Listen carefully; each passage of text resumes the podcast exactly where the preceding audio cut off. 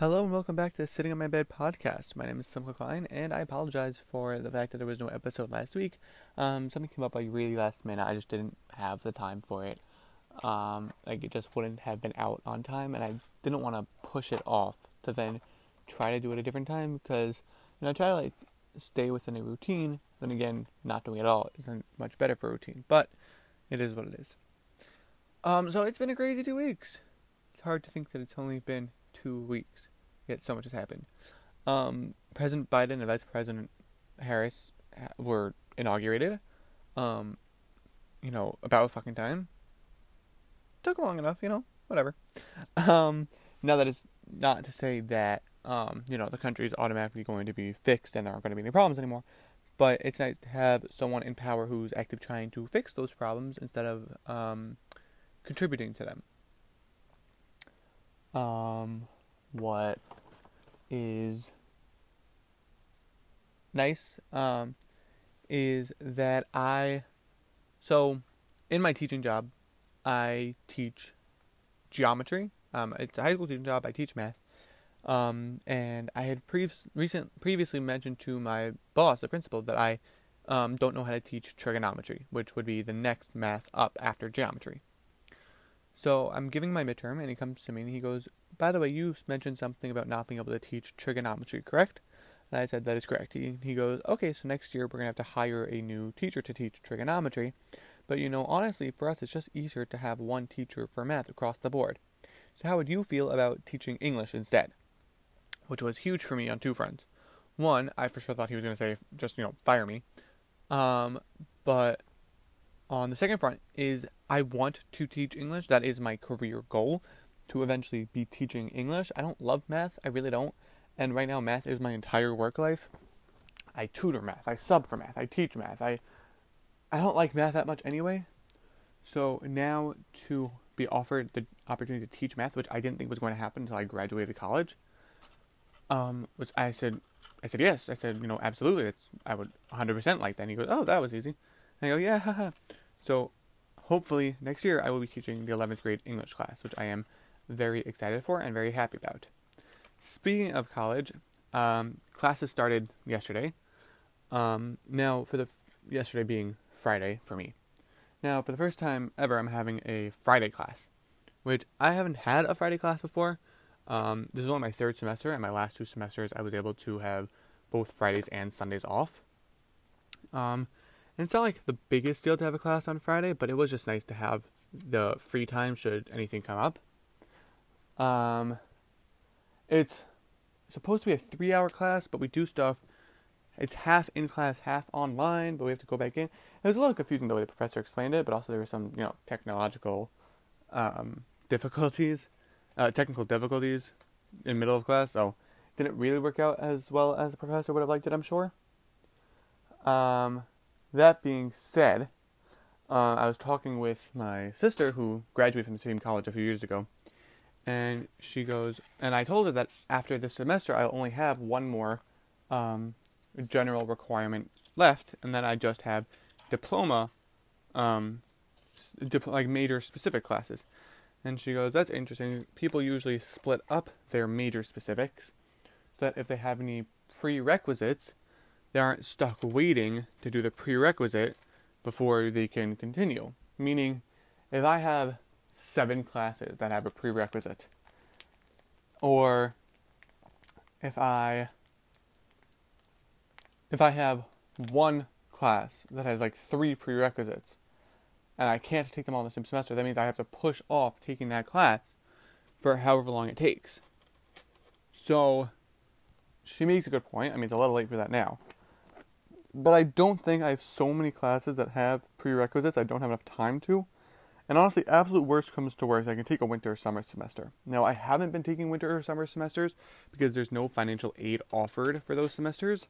Um, and financial aid is vital to me, um, you know, in order to be able to go to college. Right now, I am on a scholarship called the Excelsior Scholarship, where um, if you make if your household makes under a certain amount of money, and you have a certain grade point average, um, that they will pay for a certain amount of your tuition. Um, now, that the way it's not a loan. Um, the idea is that however long you use the scholarship for, let's say you're on the scholarship for for all four years, then after graduation you have to live and work in New York City for that amount of time. So you have to live and work in New York City for four years. It's an idea of sort of giving back to the community. Like New York will will will will front your tuition now, and then when you graduate, you have to be a part of the New York economy. Um, if you don't, then it becomes a no interest loan, which makes sense. I mean, it's a bit of a risk on their part, but at the same time, in the long run, if it pays off the way it's supposed to, then it's a great economy booster, and it's very helpful. It's, like for me personally, it's very helpful in the fact that I'm not paying anything for college. Um, with FAFSA and the Excelsior Scholarship, I'm pretty much on a free ride. Um, so, and I want to live and work in New York anyway. Like I already have a job in New York right now. I live in New York. Um, but even if I moved out, I like New York, so I don't see myself moving anytime soon. Um, and even if I was like, let's say, offered a an extremely well-paying job, that means that I would have the salary to repay the loan if I had to. But I like New York. I don't plan on move on leaving anytime soon. that being said, so this is the first week of college. Now, it's a bit to get used to, you know, getting back into a work schedule, you know, tests and essays and whatnot. Um, it's also that with the middle school, elementary school I've been working at recently, um, I can't just go whenever they need me. Like, there are to be times I have to say no because I just can't do it because of class or whatever. Um, which is annoying, but ultimately a trade off I'm willing to make. Like, I'm not going to put this side job in front of my education and future actual career. As much as I like doing it and like having the extra income, it's not happening. Like, I'm not going to put it in front of my career. Um, I actually I was working in that school this past week. I was working for one of their resource room tutors. Um, and I generally stop by the principal's office before I go in, just, you know, say hi, tell her that I'm here, maybe get a snack or something. And her assistant sees me from the hallway and she waves me over. And she goes, Oh, here's your lesson plan. I said, Lesson plan for what? And she goes, Oh, you're subbing the fourth grade this week. I said, Um, I am? And she goes, Yeah, the principal didn't tell you? And I go, Um, no. She goes, Oh, well, she's not in right now, but um, class is starting in two minutes, so maybe you should go. I said, Oh, oh okay. So I went and I tutored for about an hour until the teacher came in. She wasn't absent that day. She was just coming in late, actually, because she went to get um, vaccinated, which I mean, yay for her. Um, but I was very much like, so I, I bumped into the principal later. I was like, oh, I didn't know I was subbing for the fourth grade this week. She goes, oh, yeah, so sorry, I totally forgot. That was a, you know, bad boss move on my part. Um, you know, but, you know, you're not someone I worry about. You know, I know you can handle it or whatever. And I wasn't to tell her anything other than, yeah, yeah, you know. Like, I'm not to tell her literally anything else. Um, but that was a little unexpected to just have that dropped in my lap um, which was fine. I did it. It was fine. It was no problem. Um, and something I only re- realizing now is that maybe that'll go towards me, like her realizing that I can tutor, uh, sub, because I subbed and everything was fine. So I remember saying you know, a few weeks ago that I um I was worried that she wasn't going to see me as a valid sub. But maybe with this, she will. So who knows? Or maybe she never stopped and I was just being paranoid. Now, I mentioned that this fourth grade teacher got a vaccine. Um, I also got the first dose uh, two weeks ago. Um, and recently, I was just I was able to make my appointment for the second dose. No, I'm getting the Moderna vaccine. I didn't choose Moderna. It was just the one that was given to me, but I'm not entirely sure if it makes that much of a difference. Um, and I got it the 29th 9th, I think. Or no, that's wrong. I got it sometime in mid January. Um, and then I couldn't get the second dose until 28 days later, which would have been February 14th. Now, New York is not great with its vaccine rollout plan. I mean, granted, the country isn't great with its vaccine rollout plan because the previous presidential administration didn't have a plan, but that's neither here nor there. What is here nor there, here or there, because it is, what is here or there is the fact that I was able to make my appointment to get my second vaccine um, because I am in the education workforce, um, and which means I was part of um, phase two or phase B of being able to get vaccinated. Um, and I'm not sure how good it, how much good it does just to have one person vaccinated. Like, I'm vaccinated, great. That means I can't really get sick. But you know, I can still make other people sick. I still have to wear a mask. I still have to, you know, socially distance and isolate and do everything I was doing beforehand. But now, now it's truly a social responsibility as opposed to a personal responsibility. Meaning, now that I can, once I won't be able to get sick anymore, I don't have to worry for myself, but I still have to worry for my other for other people, for my fellow humans, to not get sick. Now, the Biden administration has said that they um, plan on buying 200 million more doses, which, for the record, the Trump administration had the opportunity to buy 100 million more doses and just didn't. Anyway, the Biden administration plans to buy 200 million more doses, which means that by the summer we could have the entire country vaccinated if people get themselves vaccinated and if people can get themselves vaccinated meaning if they're available and they stop getting thrown out and they are able to make appointments and they take the the personal agency to do so, then we can once and for all get past this chapter in America's history. Like it's been a long and harrowing road, and it's not done yet. And it may not be done until the summer, but I'd rather it be done by the summer than by summer of 2034.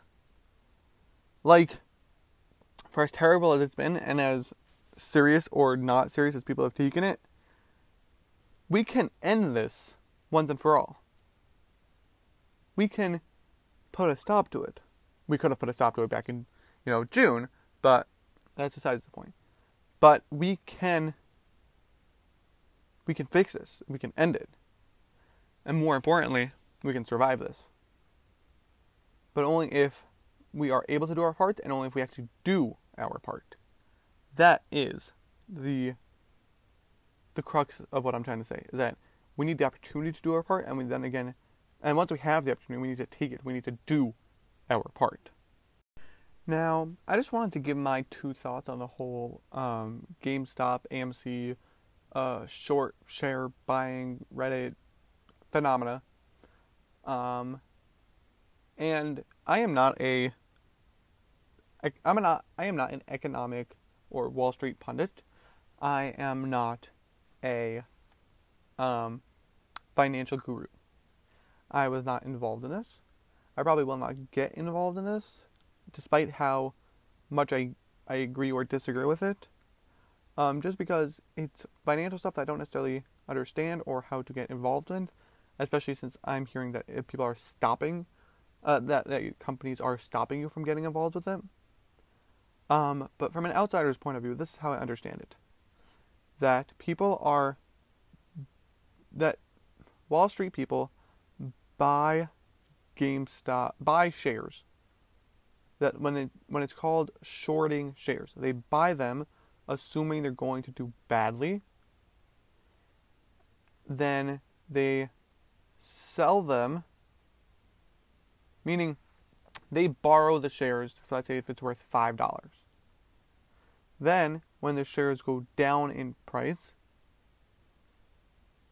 they actually buy them for real, but then they sell them back to, they, they return them to the person they borrowed them from. Meaning, let's say you borrow a car that's worth $10,000. In return, someone holds $10,000 from you. Then the car goes on sale for $7,000. So what you do is you go and buy the actual car for $7,000, but then you return the car you borrowed for $10,000. Meaning now you have the car and you have $7,000, uh, you have $3,000. So that's essentially what these Wall Street execs were doing with GameStop, AMC, whatever. But Redditors decided to band together and do the same exact thing or buy actual stocks, which instead of these stocks going down in price, made the stocks surge in price. So now, if these Wall Street execs wanted to actually buy the stock, it would have been way more expensive than it would have beforehand, which means they're losing a lot of money. That's how these things work. Now, Robinhood and all these other stock trading apps are blocking users from buying this stock. And Wall Street execs are furious that they were able to be manipulated like this, except for the fact that Wall Street execs have been manipulating poor people for the longest time. Am I saying it's right that these Wall Street execs deserve this? Maybe not. Maybe they're a nice person who had this happen to them. Do I pity them? No. Do I think that the lower income people with are taking the same exact means as the higher ranking as the higher class people and turning it against them and using it for their own profit and they have every absolute right to do so? Absolutely. And do i think they're salty that they got beat at their own fucking game? Yeah. These are the same wall street execs were sipping champagne during the stock during the, the crash in 2008 they don't care about little people. They there were 3.6 trillion dollars lost in jobs and and housing crises and whatever um, in the last year from from lower class people, from people of color, from women losing their jobs, losing their houses, not being able to put food to mouth. At the same time, the top 1% or whomever gained 3.9 trillion dollars. They are just going to get richer and richer and richer. And the cycle is going to continue and continue and continue, not giving a damn to the rest of the country. Jeff Bezos has enough money that he could he could spend a million dollars a year for the next thousand years. He makes more money in a day than people make in a month. He is ridiculously, disgustingly wealthy. He can't spend that much money in his lifetime. It's practically impossible. Mean, yet, where's that money going to go when he dies? Or where's that money going to go? It's there's no. This isn't going to trickle down into the economy. No, people sit on their wealth and they sit on it and they put it into their children and put it into other rich people's pockets just to play fucking greedy, greedy, miserly catch with each other. And they leave the rest of the country beneath them to maybe catch a few scraps here and there. He, it's ridiculous how much money he has. Like, it's absolutely not normal.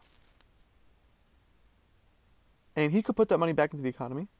He could give a million dollars to every single American. He could do these things. Well, not a million dollars to every single American. I totally pulled that out of thin air. He could give a dollar to every single American. He could probably give ten dollars to every single American. Yeah, he give ten dollars every. That's only three point whatever billion. He is horribly wealthy. And it's disgusting. And yet, no, no, no, no. The rich are too heavily taxed. We can't tax them more. That wouldn't be fair. No, no, no, no. We shouldn't try to, you know, make medical care and aff- affordable and universal. Why would we do that? No, no, no. It's disgusting. It's, these people don't care. They do not care about your life. They do not care about your humanity and they could not give a rat's ass about whether you live to see the next day or not, about whether you're able to put food in your mouth and a roof over your head and care for your loved ones. They do not care. They are not humans. They are not a part of this society. They are on their own little island, and that's all they give a rat's ass about. That's all they care about. I'm sorry if I got a little ranty there at the end. Um, that'll be it for this week's episode. Follow me on Twitter at Simander underscore K, S I M M A N D E R underscore K. Follow me on Instagram at S I M C H A underscore K L E I N. That's at Simcha underscore Klein. Rest in peace, Sophie. And fuck you, Marjorie Taylor Greene. Um, ex- hashtag expel Greene. You can go fucking die. You Sandy Hook and Parkland denier. You anti Semitic. You coup insider. fuck you. Again, Sophie, rest in peace.